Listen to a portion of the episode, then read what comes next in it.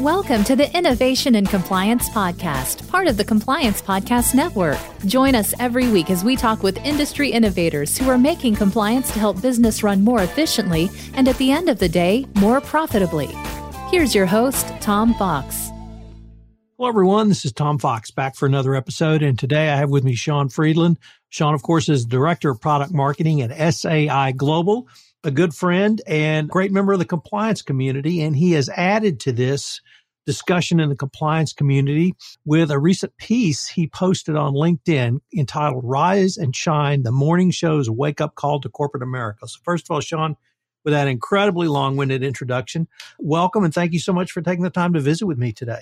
Thank you, Tom, for having me. It's always nice to catch up and chat. So, Sean, it's always great when people use current events and social culture to talk about compliance and ethics in corporate America. And so that really led me to ask you, why did you write this piece? Yeah, that's a great question. So, I mean, I've always been deeply interested in TV and movies. And ever since I started working in the ethics and compliance field around five years ago, I've grown more interested and personally invested in that E&C ecosystem around the profession and I've been looking more and more for that overlap between my kind of personal and professional interests, right? And as you're well aware, right, as a big movie fan yourself, right and wrong and doing the right thing are often central themes in a lot of the most popular and successful stories and movies and artifacts of pop culture that we love. So as I began to pay more attention to that and really look for it, I noticed a greater overlap between the common risks and themes that are in an ethics and compliance program and the movies and shows I'd watch in my spare time. And that being said, those connections aren't always very direct outside of a few specific examples, like the fact that Billions, which is a show on Showtime, actually has a chief compliance officer character. You don't really get many clear examples of compliance bleeding into pop culture. I think that's changing, but historically it's few and far between. So that leads us to the morning show, right? Which is the flagship program that Apple decided to use to launch their new streaming service, Apple Plus. And what they're essentially saying is that you should subscribe to our service to watch the show. It has Jennifer Aniston, Steve Carell, Reese Witherspoon, Billy Crudup, Mark Duplass, great writers, great directors, and it's going to be an hour long drama that you can watch every week, and it's going to take place, as you might expect, on the set of a morning TV show. Now, there wasn't a ton of information available beyond that prior to it coming out. So I'm thinking, cool, you know, this is going to be a funny workplace comedy that my wife and I can watch on a Friday night, have a few laughs to start our weekend. And it was not that at all. It was a very serious, dramatic look at basically every issue that ethics and compliance teams build training around or write about in their code of conduct sexual harassment, misconduct, respect, speaking up and reporting, tone from the top and the middle, retaliation, trust in the workplace, social media, diversity and inclusion, right? So it really has this gamut of topics that are relevant to people in our profession. So when I'm watching it, honestly, I'm thinking about work, which isn't really what you want to do on a Friday night, but nevertheless, that's kind of what happened. And I'm thinking about all these problems that SAI Global's customers may be dealing with, the industry as a whole is dealing with. You know, at any conference, people are talking about in their speaking sessions. And I'm thinking about the fact that a lot of people just may not have seen the show or given it a chance because they don't subscribe to Apple Plus yet. And I honestly felt like it was a huge missed opportunity from a business perspective, I was a business major. I'm always kind of thinking about that stuff. I was really fascinated by the risk Apple took here to make this kind of show the lead show of their streaming service. They're going up against Amazon and Netflix, Hulu, and they're trying to make a splash. And all the people that were involved in making this show chose to take a chance on something that they felt was really important, even if it might mean fewer viewers, right? They could have taken the easy road and made something more universally fun with a stronger appeal. And that really reminds me of something Robert De Niro said at an awards show. I believe it was the SAG Awards a week or two ago. And I'll quote him directly because, frankly, I can't say it better than him. So here we go. There's right and there's wrong, and there's common sense, and there's abuse of power. And as a citizen, I have as much right as anybody, an actor, an athlete, a musician, or anybody else, to voice my opinion. If I have a bigger voice because of my situation, I'm going to use it whenever I see a blatant abuse of power. And that's all I'm going to say about that tonight. Apple has a huge voice. They've invested hundreds of millions of dollars in this platform, and they looked around the world and they saw a blatant abuse of power. And they felt an obligation to voice their opinion on that situation. And all other politics about Apple aside, that's a pretty commendable thing to do. And it compelled me to write about it.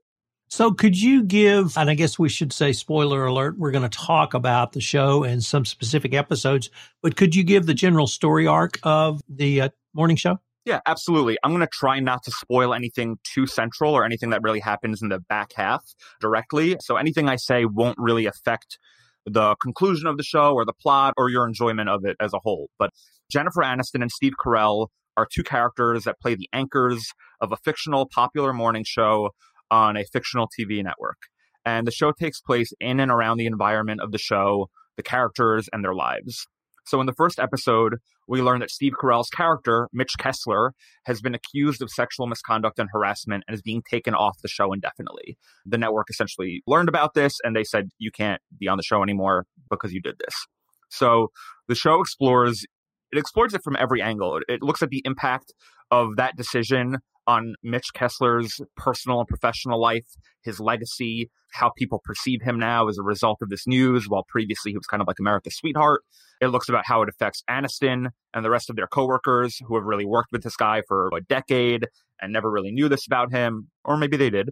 And ultimately, it looks at how it opens up a coveted co-anchor spot on the show, which Reese Witherspoon ends up filling. So all of that pretty much happens in episode one. And the rest of the show basically looks backwards at how something like this can happen in a workplace, exploring the culture of the show, Carell's relationships, and what he actually did, and forwards at the newly formed kind of hot and cold relationship between Aniston and Witherspoon, the actual internal investigation that takes place into Carell's misconduct, the butterfly effect of that investigation on the culture of the show and the people working there with him and for him, and then the corporate politics that are involved in managing a scandal of that nature in a very micro and macro sense, both from a financial and reputational perspective. I was really intrigued by your breakdown of issues in the show. You talked about both compliance issues and you talked about ethics issues. And I was wondering if you could separate a few of those into specifically that compliance and ethics, and then perhaps we can tie it together after you go through some from each category. Yeah, I could certainly try. I think that in terms of compliance lessons or compliance issues, there are certainly obvious and not so obvious ones, right? I mean, the show's central core plot is about harassment in the workplace, which is certainly a growing concern and risk topic that companies are focused on and that ethics and compliance programs are actively training on. I think that we did a benchmark survey recently and it was the number one or number two topic that people were focused on the past year. And I think that that's often a result of the news around the topic. And because it raises that profile and conversation, it becomes a more prevalent compliance issue for organizations because it's top of mind for people. But the show really does a great job of conveying how some people just don't know what is or isn't allowed, or how they don't know or fully understand the policies or values of a company and that perhaps a deeper commitment to conveying and communicating those policies and values would be helpful.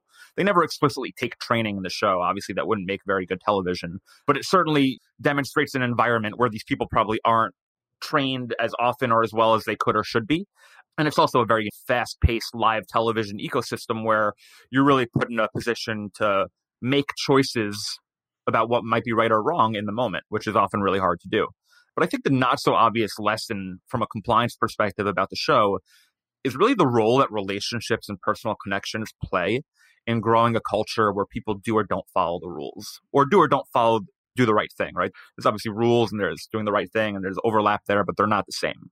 So the show does a really good job at kind of making you like the people. Like Mitch Kessler, Carell's character is very kind of deeply likable at the heart of who he is, even though you know that he's really a bad guy that you know has slept with women for over a decade on and on and on in this kind of recurring predatory pattern. So if you feel like your manager or your boss is your friend, or you really like the person that you work with, but then they do something wrong, it might make it harder to do the right thing because your judgment might be clouded by that relationship. And I think that's really like a big compliance lesson that I took away from the show. The show directly speaks to a lot of the compliance lessons that people are focused on in their company today. But more indirectly, it's this like kind of relationship analysis of how those things could be affected as a result. So if those relationships exist and that person is a positive influence and an ethical leader, their impact on what other people do or don't do or listen to or don't listen to could be magnified and more effective. But if you have people that are at the top or in the middle and they kind of disregard the rules or the values or the policies that your company has, it's going to affect everyone else. And those people are going to look at that leader, their friend that they have this strong relationship with as a role model. So I think the real big lesson, aside from the way that the show explores some of the topics and themes that everyone is kind of grappling with in a very direct way, is that relationships are an essential part of a compliant organization or a culture where people do the right thing. And I think that that gets often overlooked. People depends on the maturity of your program, depends on kind of the sophistication of your compliance program, the leadership you have in place. But I think that there's a certain expectation that if we do X, Y, and Z, or if we invest in X, Y, and Z, we'll achieve our goals or be more effective or kind of do what we need to do to build an ethical culture. But really, relationships and the way that the people in charge or the people that people are friends with take that seriously has a huge impact on the effectiveness. Sean, you had a line in here I wanted to read because it made me think about several different things. And I'll just read the line, which says, quote, successful and powerful men can manage to survive and even thrive on their charm and influence despite the unethical and immoral choices they make. The first thing that struck me about that line was you didn't say senior management. You said successful and powerful men. So that communicated to me you can have such a successful and powerful man in an organization, and he may not be the CEO, he may not be the CFO, he may not be in an executive leadership position. The second thing about that was, and you touched on that in terms of your relationships, is do people with power who are successful, is their power sort of magnified or their actions are not only scrutinized by others, but the implications and ramifications of their actions can be far beyond the initial action. And this television show certainly seemed to say that. But I was wondering if I could, having read that line, ask you what you meant by writing that. Yeah, I could certainly try. Maybe the first time in my life I've been asked to explain something I've written in that kind of specific of a way. But I think it boils down to this, Tom. And I think the show does a great job at kind of capturing this idea, but I think it's something that we all know and see around us. And it's kind of at the heart of the global economy in some regard. And maybe I'm being very kind of grandiose there, but the core purpose of a business is to make money at the end of the day, right? Nobody will argue that. And whether you do that ethically or unethically, every business needs to make money and satisfy the expectations of an investor or a shareholder or a board, whether you're private or public. There's always someone that you're obligated to make the right decisions for in regards to the bottom line. And I think some people might feel that it's more beneficial and financially responsible to keep successful and powerful men employed or you know successful and powerful women because the revenue they generate for a company or their ability to move the bottom line is a higher priority than whatever bad things they've done or are doing right? I think that the perceived good outweighs the bad in the minds of some. That's certainly not applicable to everyone. I think that the expectation that that's okay is changing. The world is changing. But it doesn't change the fact that for decades that happened a lot, right? And I think there's a reason companies do all this training and our whole industry exists, right? It's because there were scandals in the late 90s and early 2000s where that was kind of central to the success of these companies. Powerful people made a choice to do bad things, and some of them got caught and faced the consequences. But they only got caught because they were so successful. If you're breaking the rules, but you're a fledgling kind of middle of the road or unsuccessful company, nobody's going to pay attention. You're just flying under the radar and you're probably not doing a very good job at breaking the rules. But at a certain point, from a risk and strategy perspective, there's a fundamental ethical and moral question of whether or not it's worth it to do the wrong thing if it will help be more successful. And there's no guarantee that you'll get caught. But I guess that's enough about the Houston Astros. Well, that's a great segue because that was going to be my introduction to the next question I wanted to raise to you. As I've been writing and thinking and talking a lot about the Astros, and their sign stealing scandal. And one of the things that I think is a big lesson learned and is continuing discussion is around the whistleblower in this case. It was a former Astros player, Mike Fiers, who blew the whistle via a magazine article that he was the primary source for, disclosed source. And what the conversation has been about him by current and former players. What are the potential ramifications for him for this whistleblowing. Will he be ostracized? Will he? He doesn't bat because in the American League and he's a pitcher, so they won't throw at his head. Right. Uh, will he ever pitch again?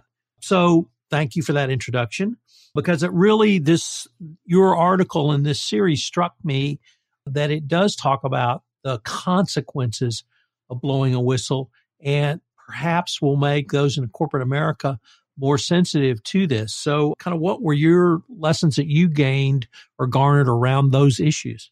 Yeah, I think that this might be what the show does the best, right? I think that if you were to watch the show as an ethics and compliance professional, you would learn a lot. You would kind of get some fresh perspective. You might think of ways to improve the way you train or build your program. You might be more sensitive to some of the topics and kind of risks that are being risen by the show, and you'll enjoy it, right? The acting is great, the writing is great. It's a very compelling television program, regardless of whether you're an ethics and compliance professional or not. But I think what the show does best is explore what happens after you blow the whistle and speak up. Because at the core of like all of this, what we do, right? It's if you see something, you should say something. If something is wrong, we want you to speak up so that we can prevent this misconduct from happening or stop it and make sure it doesn't happen again. And I feel like there's a kind of call and response with whistleblowing and its retaliation, right? You can blow the whistle because we will not retaliate against you. And I feel like that is the default topic. And it's what you brought up too, right? Is Mike Fiers, the whistleblower in the Astros case, going to be retaliated against for the rest of his career as a professional baseball player? And we don't know. And I'll be very curious to find out. And there are certainly plenty of instances of whistleblowers being retaliated against, and it'll continue to happen, unfortunately. But there's actually something the show does, and it's I'm not going to say exactly what happens to the character who blows the whistle because I don't want to spoil a really big thing that happens in like you know episode eight and nine and ten of the show. Again, I really encourage people to watch it because it's great television. If you were to run a compliance program and you were doing sexual harassment training and you wanted to say optional exercise, watch the morning show over the weekend or over the next few months and think about how that makes you feel about harassment and misconduct, that wouldn't be crazy to do, really. So to me, the most eye opening lesson from the morning show was the emotional impact and weight on the actual person reporting the misconduct. For the woman who makes the report and opens the investigation, she's basically faced with a choice. And it's the same choice that I suppose any whistleblower experiences. And depending on the scope or kind of damage of what happened, there's degrees to which that's a difficult choice. I could stay quiet and compartmentalize this trauma and grief and pain and move on with my life, quietly knowing that this happened, or I could speak up and try to prevent him, in this instance, from doing it again, or this misconduct or kind of violation from happening again. But if I do speak up, with every step of the process and every step of the investigation, every interview I have to conduct, every inquiry into what happened, internally, externally, on social media, for my friends and family, I'm going to be forced to relive this moment over and over and over again in extreme detail. And I never really thought about that before. And the difficulty of making that choice, knowing that it won't necessarily make things easier, even if it fixes what was actually wrong, is really interesting to me. And it was a really kind of nuanced perspective that I hadn't considered. Sometimes it's easy to think about speaking up or blowing the whistle or reporting misconduct as this very transactional exercise, right? See something, say something. But saying something isn't the end of that process, right? It's just the beginning. And that doesn't just apply to harassment, but really any kind of reporting that someone might be encouraged to do. So I think that if you have a compliance program, if you have a whistleblowing hotline, if you're an HR, if you're a manager that's encouraging your team to speak up to you if they see misconduct, you really need to have this certain level of emotional intelligence and thoughtfulness when you make that request. And I think the show opened my eyes to that. And it might not exist a lot today, right? It's very much see something, say something. We want to make sure that you feel confident that you won't be retaliated against if you speak up. But I wouldn't be so concerned about the retaliation, right? I would be more concerned about how that person feels knowing that what they said and what they blew the whistle on, the misconduct they reported, is ultimately going to be the catalyst for all this change, all this drama, people losing their jobs, company losing money, headlines and stories. And deep down, like they know all of that started because of them. And that's, I had never thought about that before. The show does a great job at kind of making you realize the weight and kind of stress and challenge of what happens after you speak up. And I thought that was really like super interesting and eye opening. Absolutely agree. Sean, unfortunately, we are near the end of our time, but I was wondering if anybody wanted to follow up with you. Could they, first of all? And if they could, how could they do so? Yeah, sure. So, I mean, if you're interested in reading the article that kind of catalyzed this conversation, it's on my LinkedIn profile. My name is Sean Friedland. I think Tom is going to share it in the show notes. So you could certainly find me pretty easily. And I encourage you to kind of connect with me on LinkedIn. I'd be happy to kind of talk about anyone who watches the show on LinkedIn or otherwise. My email is sean.friedland at saiglobal.com. And you could also visit saiglobal.com slash risk. And the article is published on our website too. You know, we obviously sell a lot of training and content around sexual harassment and other risk topics, which you may or may not be interested in using in your program. But more than anything, I encourage you to kind of find me on LinkedIn, read the article, watch the show. I really think that if the show was on Netflix, something that people had already subscribed to or had as part of their kind of routine, many more people would see it. Many more people would be talking about it. It's a lot to subscribe to a new service. It's another 10 bucks a month. Get the free trial, cancel after you're done. The show is awesome. Aniston is winning awards. The show is getting nominated for Emmys, everything. So like it's really, really it's 10 hours of your time. That's a lot of time. People are busy. You don't have to binge it, break it up, watch it, connect with me. Let's talk about it. And really let's see what happens in season two, right? Because clearly Apple has made a decision with the morning show to use it as a platform to really explore the most kind of prevalent topics that are impacting our society and, and, relationships. And, you know, maybe season two will be something with data privacy. Who knows? But it's really interesting what they're doing here. And I think it's worth the attention that I hope to bring to it. And I would just add that Sean is one of compliance's top experts on the Marvel Cinematic Universe. I'm sure he would be more than happy to discuss that topic with you. We've had him as a guest on Popcorn and Compliance. We've talked about some of the Marvel movies, so he's a great resource there. Sean, thanks so much for taking the time to visit with me today. I really appreciate it, Tom. I enjoyed this. Thanks for having me, and thank you for listening. If you're a compliance professional looking for a convenient and effective way to fulfill your continuing education requirements, go to fcpacompliancereport.com slash courses and choose from four hour-long training packages that will keep you current. That's fcpacompliancereport.com slash courses.